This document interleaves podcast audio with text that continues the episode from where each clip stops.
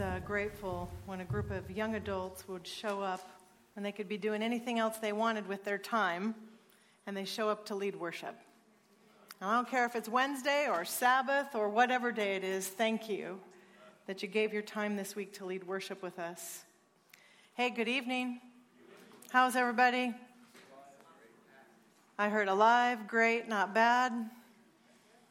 It's a little diversity in the room. There's a little diversity in the room. So I'm going to ask you tonight what do you think are the most frequent dreams we have as human beings? The most frequent dreams we share in common. Not, not all the details, just kind of the big picture dreams. The ones you can say out loud. what was your question? Okay. Do you have a comment? Okay. Can you want to name a dream? Anybody want to try? Falling. We'll see if you're. Hey, he can find you. Good. You're on it tonight. You're on it tonight. You calmed down since last night. That's what you think. That's what I think. We're going to see. Falling is one of them. Yeah, that's on the top 10 list of most common dreams. What else do you think? Being chased. Being chased. Well, yes, it is on the list. being chased in the Smoky Mountains. Actually, I took a walk on a road this morning that was a, a, no outlet road off into the foliage, and all I could think was a, a bear's coming, a bear's coming, bear's coming. Being chased, that's on the top 10 list. What else do you think? Dying. Dying? Dying is on the list. I took I forgot my gravestone, grave tomb marker, but dying's on the list. It's on the top 10. What else? Teeth, teeth you people are good. What'd you do? Snoop at the file? You watch, oh, I see. Yes, your teeth falling out. Even if you go to the dentist. It is on, it's on the top 10 dreams. What else? Flying. Flying is true. There was an eagle soaring you didn't get. Being naked, that is on the list. Being naked in public. In fact, anybody who's a pastor preacher in the room, we have this dream every Friday night. Before the microphone goes on Sabbath morning, being naked in public is on the list. What else? Okay, you're coming to the bottom of the barrel. No pun intended. So, about school, test taking, failing, passing, getting kicked out. That's on the top 10 list as well. Did we exhaust them or is there one more? Two, two more. This is a test. Can you do two more? See, now you're to the dreams you really can't say out loud, aren't you? I fear that we all have those. Give us one more. Yeah, give us one more. Ah, we, this is on the top 10 list that we have to go to the bathroom and we can't find a toilet. That's your problem?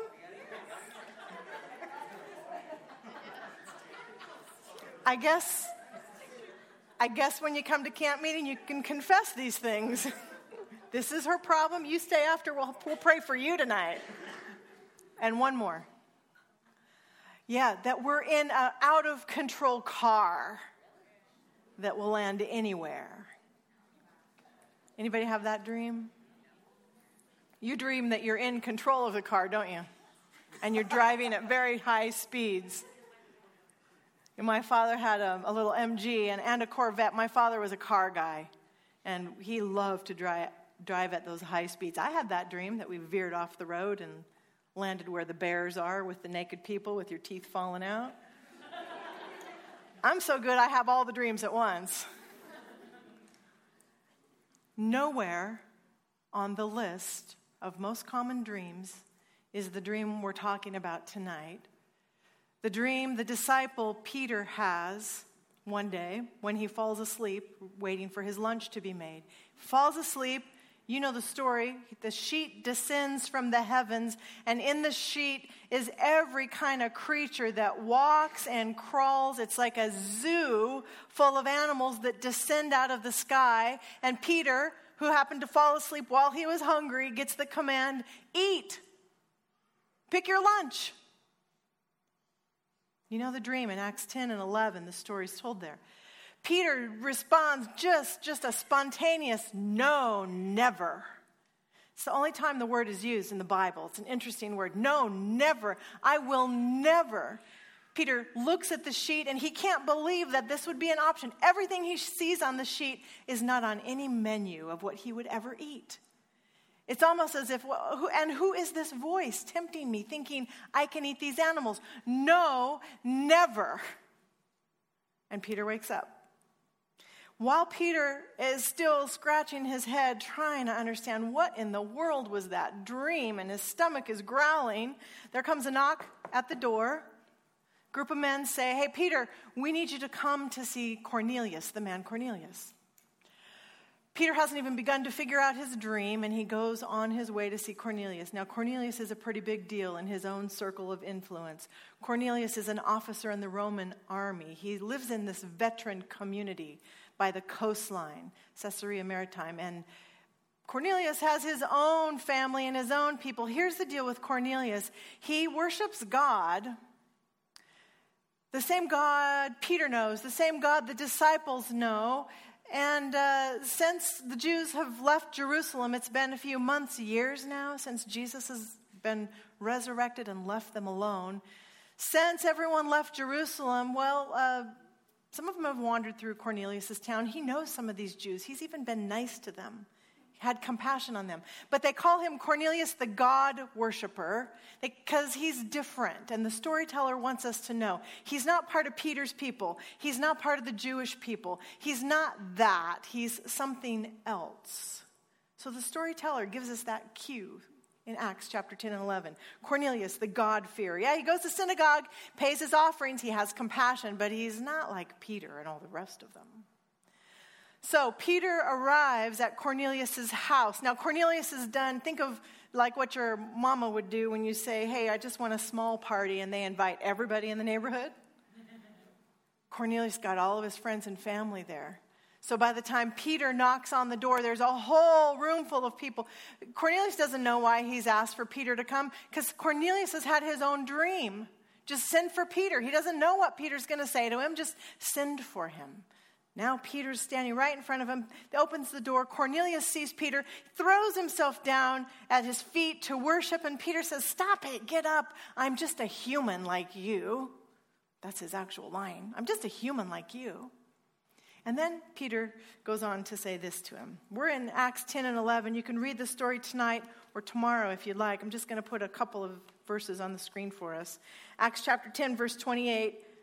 Peter says to all of them, You realize it's forbidden for Jew, me, to associate with you or visit with you, all of you outsiders. You realize what we're doing right now, I'm not supposed to be doing. Does everybody understand that you've called me here and this is forbidden? Is everybody, are we all on the same page?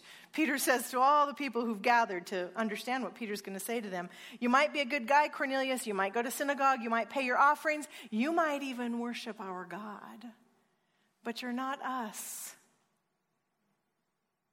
And I'm not supposed to be here.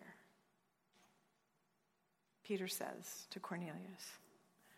Do you understand there's a violation? Peter goes on to say, However, God has shown me that I should never call a person impure or unclean. For this reason, when you sent for me, I came without objection. I want to know then, why did you send for me? They're having this very dynamic, I'm here, what do you want? Well, Cornelius said, Well, I had my own dream. I don't know why you're here. I was just told to call for you. So if you're all that, I sent for you right away. Verse 33 You were kind enough to come. Here we are, gathered in the presence of God to listen to everything the Lord has directed you to say, Peter. Get on with it, Peter, Cornelius says. So Peter says this I really am learning. I love this part. I really am learning that God doesn't show partiality to one group of people over the other. Rather, in every nation, whoever worships him, you get this notion like, Peter, did you mean to say this out loud? Peter's having his aha moment. There was a sheet with all these animals, and God says they're all clean, and Peter doesn't really know what the dream meant. And all of a sudden, he's in Cornelius' space, and he just opens his mouth. Well, I, am really learning something here. Just free flowing ideas here. I'm really learning that God doesn't show partiality. And he, he, he keeps talking. Rather, every nation, anyone who worships him, does what is right, is acceptable. This is the message of peace he, God, sent to the Israelites by proclaiming the good news through Jesus Christ. He's the Lord of all. You know what happened throughout Judea, beginning in Galilee. Uh, you get the idea Peter's been preaching to himself, but now he kind of snaps to and he moves into his sermon proper and he tells the people about Jesus. What Jesus has been up to and all that they've witnessed. This is the same Peter we mentioned last night, who three times was asked, Do you love me? Three times Peter had the same dream with the sheet coming down out of heaven. Three times he had the option to answer the voice differently. Three times he said, No, never. Now he's in front of Cornelius saying, I think I'm really learning a new thing. By the way, did I tell you about Jesus yet? We followed him all around. We watched all of this healing. They killed him. God raised him. After God raised him, we had meals with him. We all ate together. Did you know that this same Jesus offers forgiveness of sins to you? While Peter's talking, the storyteller says, the Holy Spirit starts to fall. And Peter and his guys look around and say, Well, the Holy Spirit's following, falling. I, I guess we better baptize them. It's sort of like a mini Pentecost of what happens in the beginning of Acts, Acts chapter 2, right? So Peter and his friends, they start baptizing Cornelius, his household, his friends. We don't know how many are baptized that day narrator tells us they, they were invited to stay for a while. Cornelius said, Come and stay, and we, we want you to be in our home. And we imagine they shared meals and conversation, and they told one another stories about their life. We don't know what they did for a few days because the Bible doesn't say. Peter eventually leaves and go back, goes back to Jerusalem. When he comes back to Jerusalem, they're excited to hear of baptisms. They're, they're thrilled at the growth of the Jesus movement. They're inspired that Peter actually witnessed. Wouldn't you imagine when he goes back to Jerusalem? When he goes back to Jerusalem, when Peter arrived, the believers argued with him. You fellowshipped with Gentiles and you even ate with them. No, they're not thrilled and inspired and overjoyed at the growth of the Jesus movement. They're angry. And Peter's in trouble. The offense is that Peter hung out. That was a word that was used this morning in the 11 o'clock Bible study. I like that. Peter hung out. He occupied their space. He stayed with them for a while. That's the offense when he gets back to his home church to talk about it. They're worried because Peter's come back now, and will he bring the contamination? Will he spoil their group back in Jerusalem? Will they somehow get distracted? Is there, will there be something wrong with them now because the outsiders are creeping in through Peter? There's a problem in the Jesus movement, the people who are supposed to be on the way with Jesus. How can you get on the way with Jesus when you're back home in Jerusalem arguing? It's an interesting problem. I need some help this evening. We're going to see if we can illustrate what I think is going on inside of Peter's head, because we are Peter in the room tonight. I am Peter. Let me start, with that. Two helpers. It's nice if you're related or you like each other or know each other, but it's not a requirement. Anybody, just need two helpers. It's, you're not going to get hurt. No one will be harmed or injured. I'm not going to give you a microphone and make you embarrass yourself. Thank you. There's one. There's two. Beautiful. I think we can actually go up on top of the Will you go up on top of the little stage here? I'm going to mo- touch Rick's mic. Rick, I'll put it back. Just to be safe. And you see there's a nice guitar there we're going to avoid, right? Beautiful. This is your end of the rope, and that's your end of the rope, and you know what happens when you each have an end of the rope, right? All right, we're going to help you though. This is what I, we're going to try and illustrate what I think is going on in Peter's mind. Over here on this side, since this is, hey, what's your name? Braxton. Braxton, that's a great name. Who gave you that? You? My parents did. you don't have any self confidence issues, do you, Braxton? what's your name? Delaney. Delaney? Well, that's a beautiful name, too. Are you related? You like each other? Oh, you're friends. Sorry. I didn't mean to overstep. Didn't mean to overstep. Beautiful. This is all going to be good.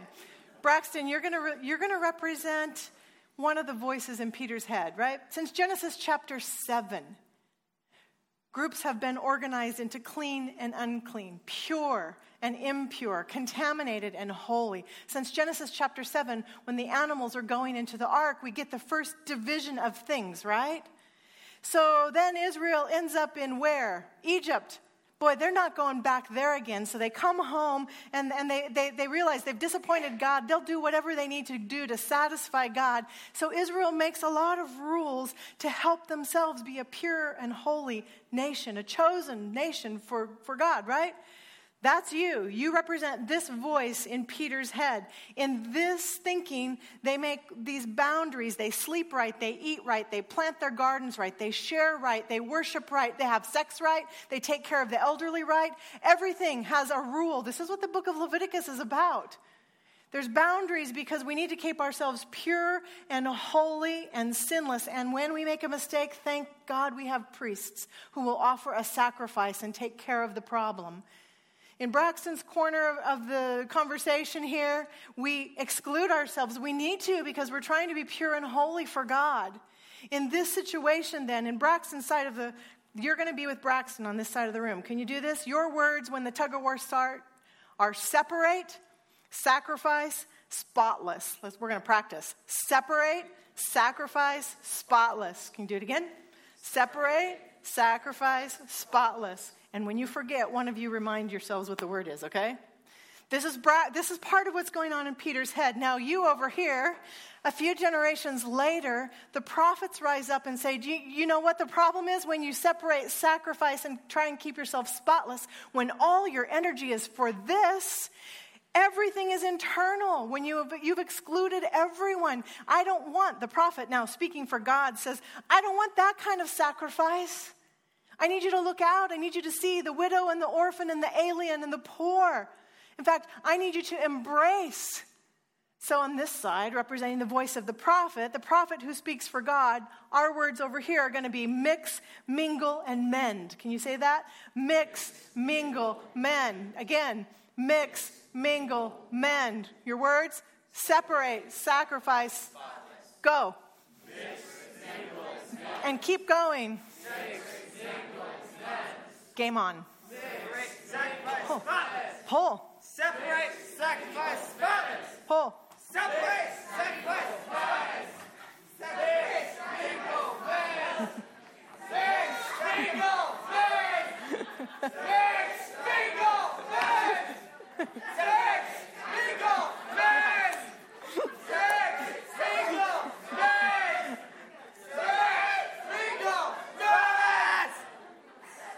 Out. Are you all right? If yeah, if you did like her before that, we might have changed the equation a little right now. thank you very much. Hey, thank you so much. Look, there's food here. Anybody who agrees to help dessert, you got to share with Braxton. One for each of you. Do you you see, right? You see what's in Peter's head? Peter, who comes through the Israelite tradition. Peter, who's kept himself pure. Think Daniel in Babylon. Think uh, Sarah and Abraham and King Solomon and Deborah. Think all of the Israelite tradition. And then think the voice of the prophets who reminded the people wait a minute, you've turned inward and you've forgotten to, to look out. There are two voices in Peter's head. And those two voices can't live together.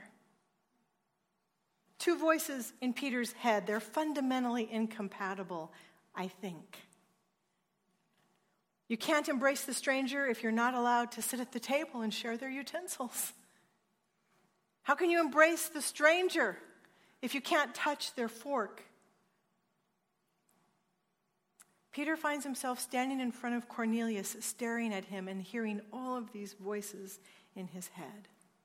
What's he supposed to do? Peter wouldn't conclude, friends, that there's a problem to eat with Cornelius, except that Peter has been taught there's a problem to eat with Cornelius. Now, I want to say a lot more about that. It sounds extremely harsh and judgmental. So I'm going to say that again. Peter wouldn't know there's a problem to be with Cornelius except that he's been taught there's a problem. There's been years of conditioning. Why? Because Israel is not going back to Egypt. Israel does not want to disappoint God. Israel's been goes then to Babylon and now there's Jesus and there's a new movement and still Peter can hear the voices in his head. He's been conditioned to hear these voices. In Acts 11, Peter summarizes If then God gave the same gift to them, the Gentiles, who was I that I thought I could prohibit God from giving them the Holy Spirit? All people are God's people. There are no favorites. Peter, here's Peter. I, I think I'm really learning a new thing right now. All people are God's people. There are no favorites. Jesus has been through the cross and the grave and the resurrection to put on full display God's generosity.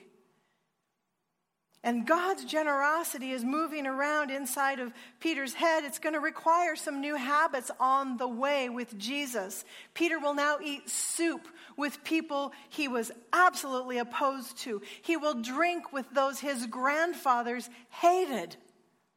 Because on the way with Jesus, there's a radical kind of hospitality that will be called for that's going to reshape these people, the voices in their heads.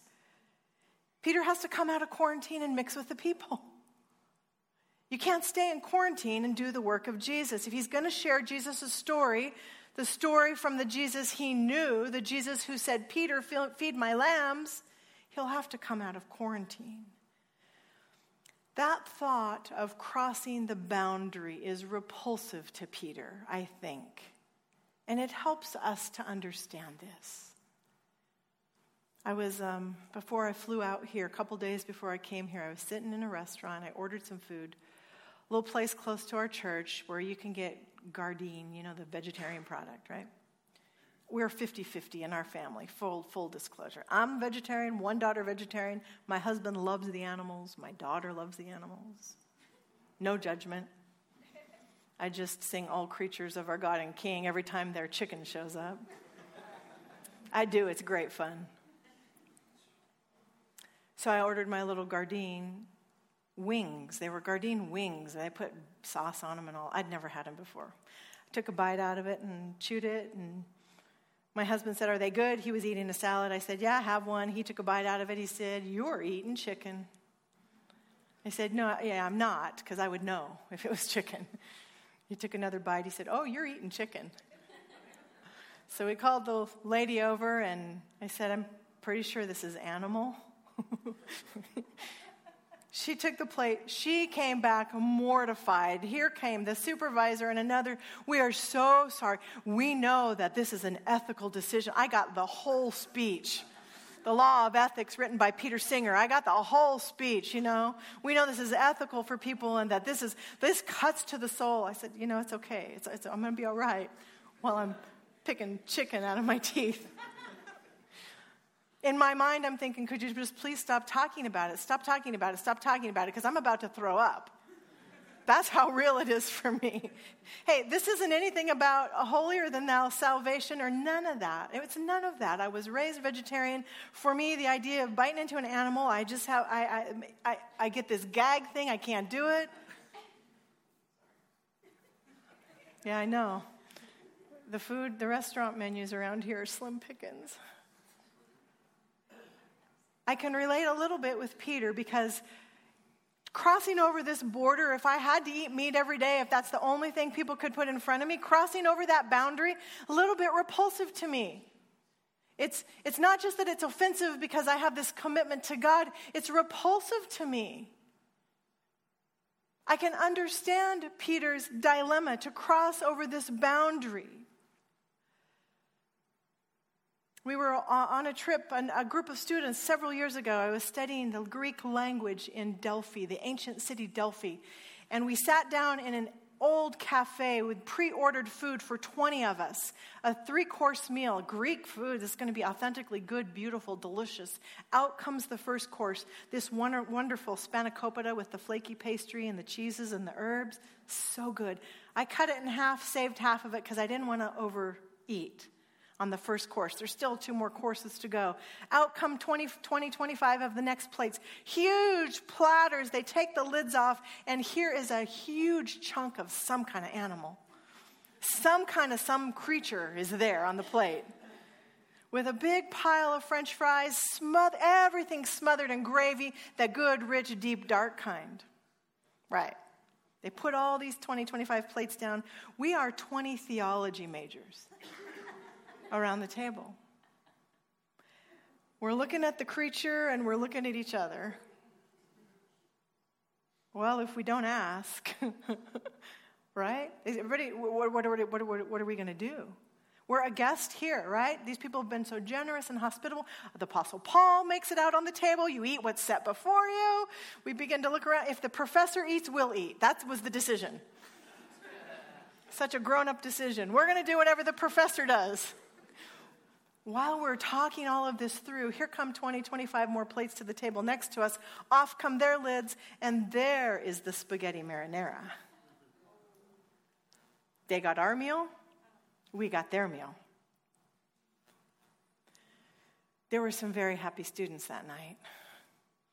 And then a few of us who didn't eat. Not because it was a salvation issue. For me, um, it, there, it, there, it was repulsive, right? Peter wouldn't know, except for that Peter has had an experience growing up in his faith and in his culture Sometimes the things Peter taught, sometimes the things we are taught, the deep convictions we have, we have been taught that they came from God, and sometimes we are wrong. Sometimes we're wrong. I read an author on this passage just a few weeks ago, a contemporary author, and I will protect her name. She said of this story with Peter, and Cornelius. You know, it's a good thing we don't have this problem anymore. We got this stuff kind of worked out now. I mean, we get the circumcision and all this, that, you know, that's not what it's all about. So, Peter's issue is not our issue, Christian author said. I don't know, I read in the newspaper last month an article, a religion article called this Whose Side is God on? 70% of the US, US, population claims to be Christian. In about half of the states in our country, if you offend my religious ideas, I don't have to employ you or do business with you.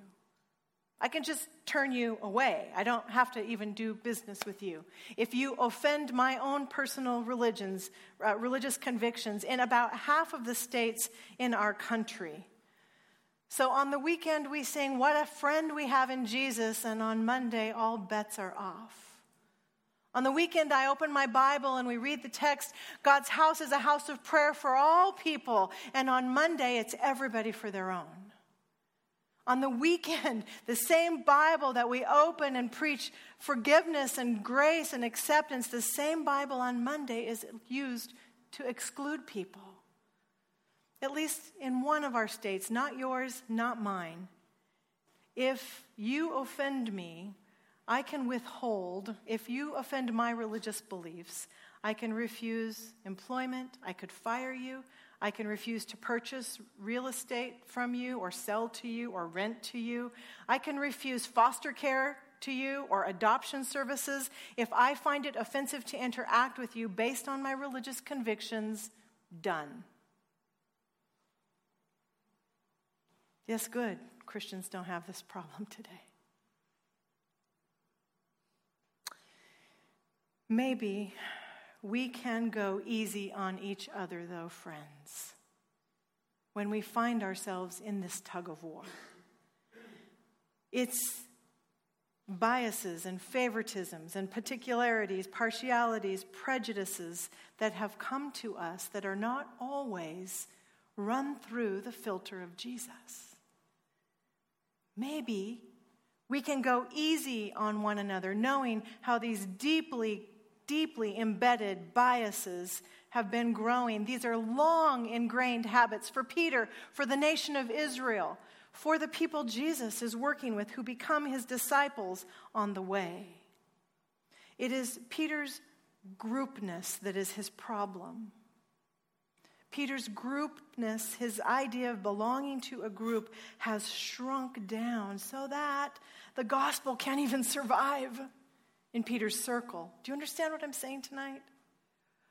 This doesn't mean we leave our groups. Oh, my word, this does not mean we leave our groups. The groups exist for so many beautiful benefits. We have to do life together. We have to have people we can worship with. We have to have people to study with. We have to have people to uh, prod us, people to inspire us. We have to have people with, with whom we live out the life on the way. We don't leave our groups. We need groups. But if our group is shrinking the gospel, we need to rethink our group. We need to rethink the boundaries of the group. Peter can hear all the commands from Jesus love one another. He can be on the way with Jesus. He can have Jesus looking in his eyes Peter, do you love me? Peter, do you love me? And still, it will be difficult for Peter to sit down and have supper with Cornelius. It's that deeply ingrained in Peter. Remember, I said the first night, if you were here, it's easier to talk about what Jesus, it's easier to talk about Jesus than to talk about what Jesus talked about. It's easier to talk about God in general than to care for what God cares for. So it is the people on the way we're, we're making these movements, and I named this one tonight because I find in my life and with my church one of the things that blocks us from being on the way with Jesus, from understanding the power Jesus has that is dynamite that does not destroy, one of the convictions that blocks us can be our groupness. I'll have to be where the people are if I'm going to care for them. And that may make us all uncomfortable. When I was a little girl, all the bad people were caught up in the Green Spot Tavern, and I knew where they were. We drove by it on our way back and forth to school every day and on the way back and forth to church on the weekend. The Green Spot Tavern in Vancouver, Washington, it still exists today, 3.5 stars on Yelp. But I knew as a little girl that's where all the bad people were, and I was not supposed to go there. On the way with Jesus, the radical hospitality will expand the borders and the boundaries we've put in place. And if we've been border making most of our life, boundary making most of our life, boundary breaking feels wrong. And then we remember our Jesus, right? See, the truth is, from Leviticus all the way through to Jesus, people grew. People had new and more experiences. When they get the command, be holy, we heard, be holy like God is holy, but no one can be holy like God. The text in Leviticus 19 actually says, be holy because God is holy. There's a vast difference. We will never be God's holiness on this earth. And if that's our focus as disciples with Jesus, we'll spend all of our energy on the inside. Does this make sense tonight? Are we okay?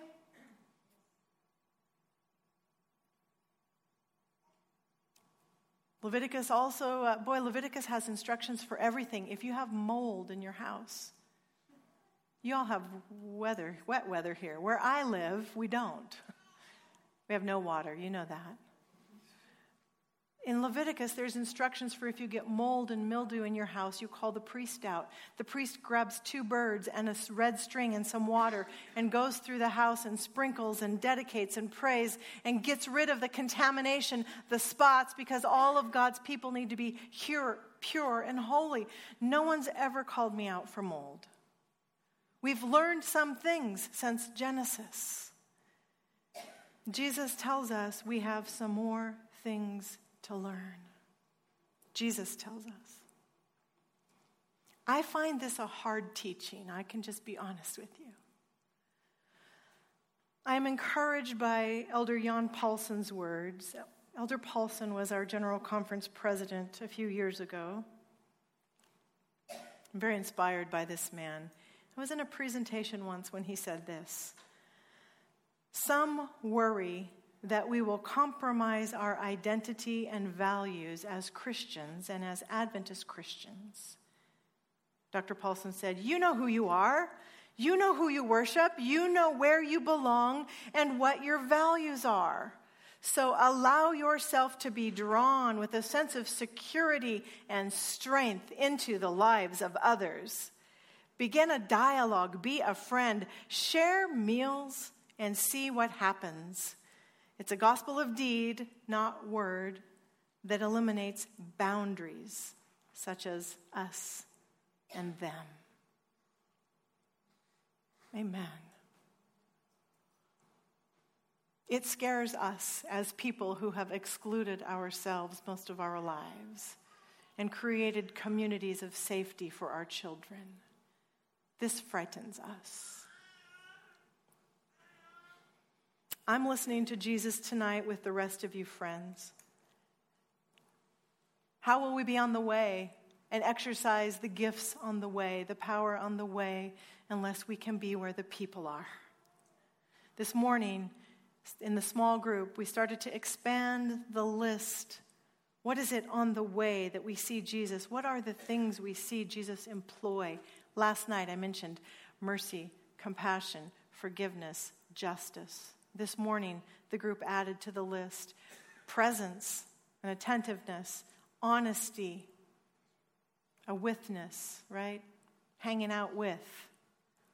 What else would you put on the list that you, you see Jesus? What do you see in Jesus' hands on the way with people? What else would you put on the list? And just say it out from wherever you're sitting tonight. Compassion. Kindness. Unconditional love. Understanding Creativity.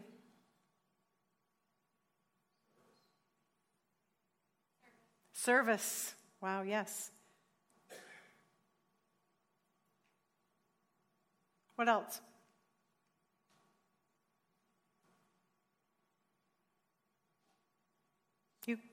Pardon?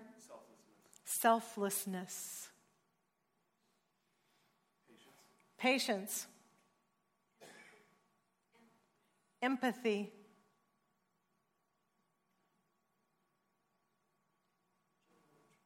A genuine interest in the other. None of these things we've mentioned can be fully appreciated if we're just by ourselves. It's really difficult to exercise all of these things when we're by ourselves when I was a little girl. My mother tells me this story. I was too little to remember. We were driving on vacation, and my mother had a thing with the weather. She prayed for the weather always, for the weather to cooperate with the family plans. This particular vacation, she wanted no rain. Now, you live in Portland, that's a ridiculous prayer, isn't it? But we prayed it all the time. We prayed for no rain for camp meeting, and it's a 50 50 up there. Camp meeting uh, in July, it'll probably rain. On this vacation, she prayed for no rain to come to us. We were in a station wagon. This is old enough days where kids are not required to be in seatbelts, right? That's a while ago. So if you're a kid and you don't have to be buckled in, you know which part of the car you're going to be in, all the way in the back. All the way in the back, all four of us were all kind of huddled up in a ball.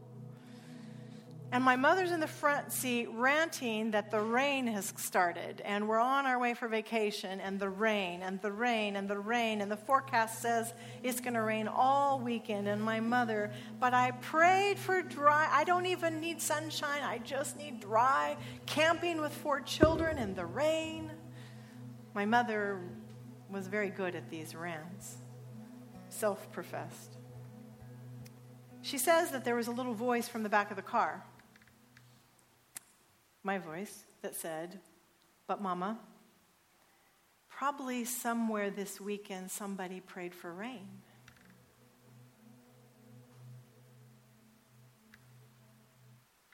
Probably Jesus is just taking care of somebody right now. And, Mama, maybe this rain's not about us. Maybe it's not always about us. That's a really big lesson for people on the way with Jesus. Not every day and every moment is just about us. Thank you that we can rest in the goodness of God and Jesus, that pursuing holy, spotless, blameless lives is not our issue tonight, friends. If you worry about that, if you come in here worrying, if you go home worrying about that, my brother used to go to bed every Friday night crying, worried that he wouldn't be saved. If that is your worry, please lay it down tonight. Jesus did pay it all. So when we lay that down, then we have this spirit energy to be on the way with Jesus. You think about that as we respond and sing together tonight?